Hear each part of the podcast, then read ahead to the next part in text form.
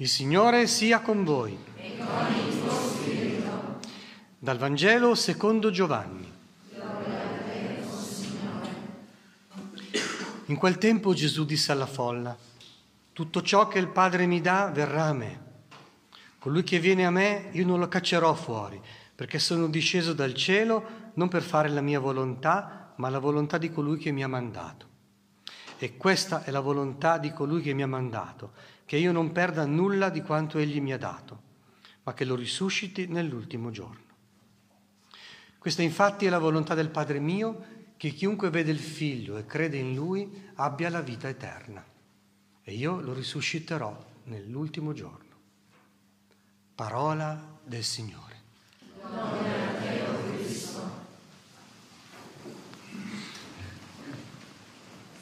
In questa celebrazione della commemorazione dei defunti avrei tre cose da dirvi che tengono conto anche del cammino bellissimo che avete fatto, per il quale mi complimento, eh, proprio per l'attenzione, per l'impegno, per la freschezza, per l'amicizia che si vedeva circolare tra di voi, eh, con tutti noi. Bene, eh, il primo pensiero è a Don Bosco, perché Don Bosco sul tema della morte era un grande. Lui era un grande operativo, ma era anche un grande visionario e quindi coglieva le cose anche più profonde della realtà e non solo quelle in superficie. Per capire come approcciava la morte, come aiutava anche i ragazzi, e facciamo il confronto col modo di ragionare nel mondo. Nel mondo è cerchiamo di goderci la vita su questa terra, secondo una paura matta della morte e la vita eterna non interessa proprio. Don Bosco è stato vincente per sé, anche per i suoi ragazzi, perché ha, semplicemente ha, si è convertito eh? e ha cambiato proprio ottica. E cioè, l'importante è mirare alla vita eterna. Ti cade ogni paura della morte e vivi meglio in maniera molto più efficace e serena in questo mondo. Ditemi voi cos'è meglio. Eh? La paura della morte cadeva così tanto che i ritiri spirituali lui chiamava esercizio della buona morte e all'oratorio era normale pregare per il primo di noi che morirà. Non era terroristico, era preghiamo perché si prepari bene all'incontro col Signore, è un momento di svolta, è un momento di svolta fondamentale nella vita. Quindi la vita eterna è al centro, la paura della morte cade e casomai la cosa che Don Bosco vede di più, questo più su un orizzonte maturo, adulto, è questa, affrontare, ma riguarda anche voi fin da ora, le piccole morti quotidiane, la rinuncia al proprio io, l'abbattimento del proprio amor proprio, del proprio orgoglio, del proprio narcisismo, la capacità di capire che non possiamo piacere a tutti, che abbiamo dei limiti che non ci piacciamo neanche noi stessi, la capacità di integrare positivamente e serenamente i propri doni, i propri limiti e soprattutto in modo da diventare spensierati e metterli a servizio degli altri. Eh? Il ritornello di quest'anno è io sono una missione per la vita degli altri. C'è un, c'è un sogno che Dio ha per ciascuno di noi e che deve... Se però uno è bloccato dall'attaccamento a se stesso, dalla paura della morte e da nessuna prospettiva per il futuro eterno, capisci che ti si paralizza la vita. Ecco, questo era un po' il primo pensiero. Come si fa a alimentare questa mentalità di fede che veramente Don Bosco ha visto che è efficace? Quando lui scrive la vita dei suoi ragazzetti più esemplari, quindi Domenico Savio, Francesco Besucco e Michele Magone, significativamente ne prende tre completamente diversi come carattere temperamento, anche a livello spirituale. Quello che lui racconta è che sono morti tutti e tre alla stessa maniera, cioè in maniera molto santa, vedendo il Signore. Non avevano mica paura della morte, ma cercavano proprio l'incontro col Signore nel momento della morte. Sono morti nella fede e nella preghiera. Interessante. E allora il secondo pensiero è questo. Come si fa a alimentare quest'ottica di fede? L'abbiamo visto un po' anche in questi giorni, tenendo in mano la parola di Dio e ricordandosi che la parola di Dio è creativa eh, e ricreativa. Cioè ti fa esistere e poi ti salva di volta in volta e ti rialza quando cadi. Mm? La parola di Dio è viva, efficace, ti opera dentro Allora l'idea è di prendere qualche versetto e di usarlo, di ripeterlo. Funziona come una medicina, funziona come anche la parola umana che se è una parola bella e buona che ci promuove, che ci fa del bene, è rassicurante, ci alimenta. Hm? Prova a prendere, scorro la parola di Dio che è stata proclamata prima. Io so che il mio eh, Redentore è vivo e vincerà. Oppure, io lo vedrò, io stesso, i miei occhi lo contempleranno e non un altro. Questo versetto è fantastico perché vuol dire, ah sì vabbè so che si risorge, ma è un'idea, è un'idea generale, è un'idea astratta. Invece qui la scrittura dice, no, lo vedrò proprio io e non un altro. Io faccio fin da ora esperienza di Dio e io alla fine farò un'esperienza di Dio piena, totale, senza più ombre, senza più opacità, senza più limiti, difetti. Hm? I miei occhi lo contempleranno. Capisci che tu cominci a pensare alla morte, alla vita eterna in questo incontro personale col Signore che ti ha amato un, da quando ti ha creato, è, è bellissimo. Il cuore si scioglie, si libera dalle paure, viene un grande coraggio, diventi un grande testimone. Hm? Oppure nelle incertezze e nelle tenebre del cammino in questo mondo. Qual è stato il, il ritornello del salmo responsoriale? Il Signore è mia luce e mia salvezza, mi illumina il cammino e se cado mi rialza, vedi? Oppure c'era un'altra proposta di ritornello. Sono certo di contemplare la bontà del Signore nella terra dei viventi. Vedi, non finisco nella terra dei morti due metri sottoterra e ci rimango. No, no. Sono certo di contemplare la bontà del Signore nella terra dei viventi. Chi mi dà questa certezza? Me la dà Gesù perché ha fatto un'impresa grande, è morto per me, ha affrontato lui una volta per tutte la morte, l'ha vinta e ha fatto da apripista per la nostra risurrezione. È risorto lui e fa risorgere con lui anche noi. Allora lì nella seconda lettura, alla lettera ai Romani, che dice, ma pensa a te, se quando eravamo nemici ha voluto morire per noi, eravamo lontani da lui, eravamo contro di lui, addirittura l'abbiamo ucciso, non pensate solo agli antichi, eh, ai romani, agli antichi giudei del tempo di Gesù. Pensate a noi quando facciamo un peccato mortale, quando buttiamo via la vita di grazia che Gesù ci ha guadagnato proprio con la sua croce quando mortifichiamo tutto il lavoro che lo Spirito Santo sta facendo dentro di noi. Mm? Pensate a quello. E, e, dice, ma se quando eravamo nemici ha voluto morire, figurati ora che siamo riconciliati, noi saremo salvati mediante la sua vita.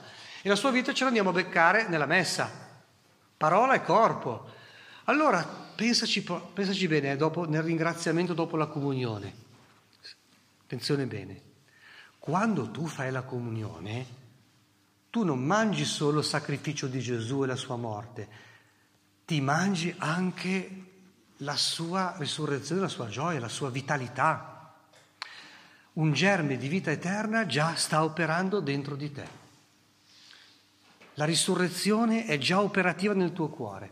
Ecco perché poi vanno via piano piano tutte le paure, Ecco perché i grandi, guardate gli apostoli, sono tutti morti martiri lodando e benedicendo Dio. Leggi la vita dei santi e delle sante. Domenico Savio muore dicendo che bella cosa vedo mai. Molta gente anche molto semplice, umile, nei letti dell'ospedale offre la propria vita per la salvezza dei peccatori. Cioè ti vanno via le paure. Perché? Sono certo di contemplare la bontà del Signore, perché se Lui è morto per me quando ero ancora cattivo, figurati adesso che sono in alleanza con Lui, in un'alleanza d'amore con Lui, bellissimo. Oppure prendi anche solo un versetto del Vangelo, ma usalo però, ripetitelo. Chi crede in me ha la vita eterna, pensa. Hm? Chi mangia il mio corpo e beve il mio sangue ha la vita eterna. Cioè non una vita terrena che poi si muore, ma la vita eterna che dura per sempre, che ci riscatta dalla morte. O riascolta l'ultimo versetto del Vangelo di oggi. Allora, io faccio la volontà del Padre mio. E qual è questa volontà? Due punti. E Gesù la dice. Non voglio perdere nessuno di voi.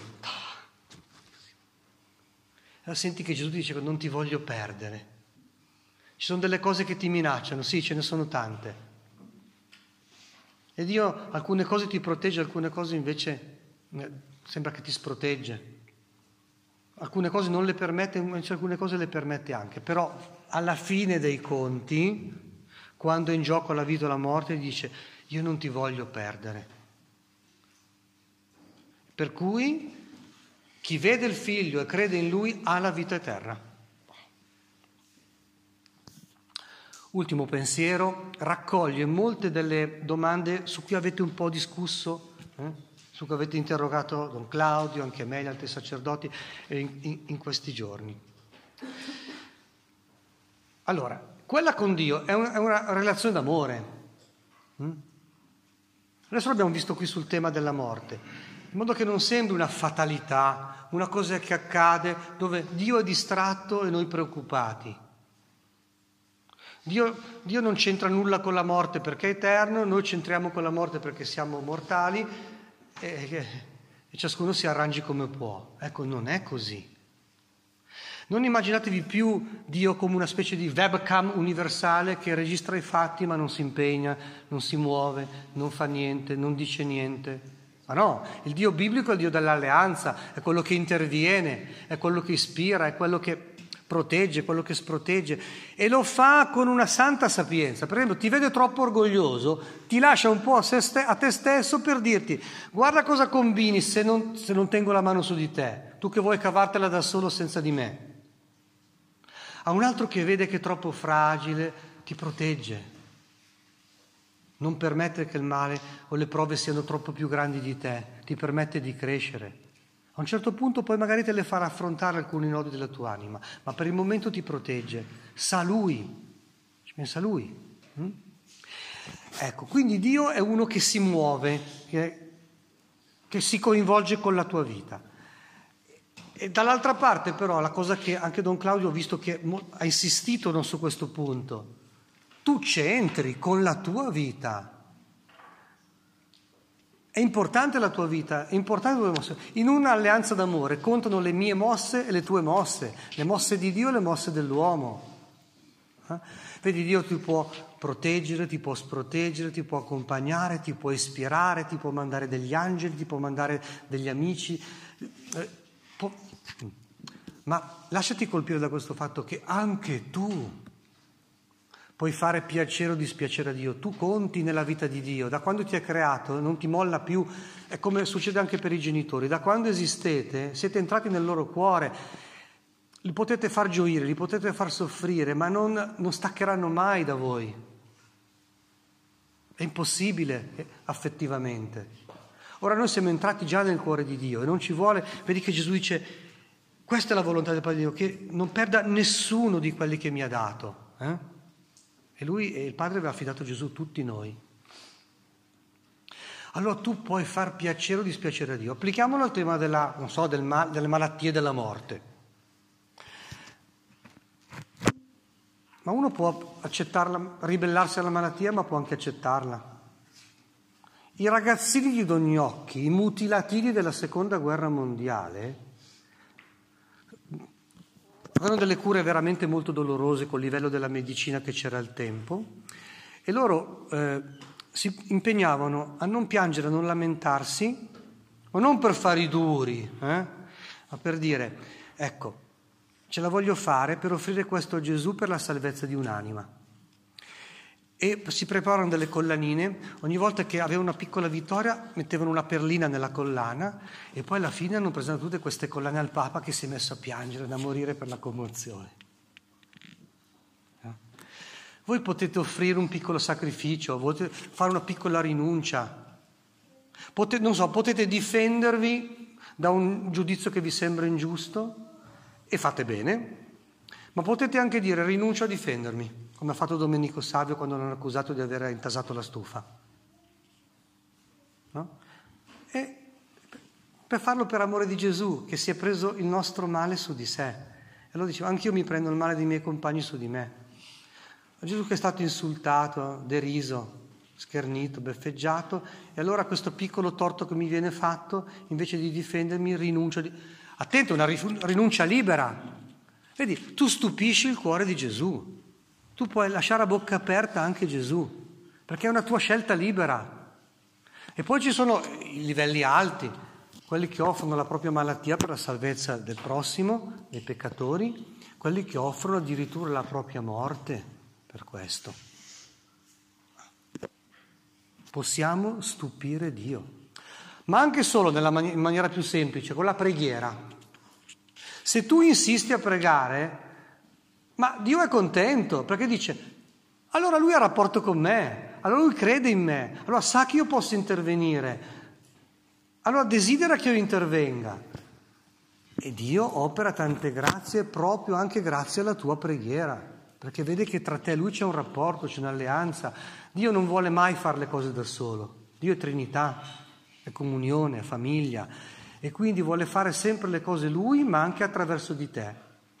L'ideale di Gesù è che tu operi in Lui e Lui opera in te. E vi auguro di, nella, anche nella vostra vita quotidiana di saper stupire Gesù.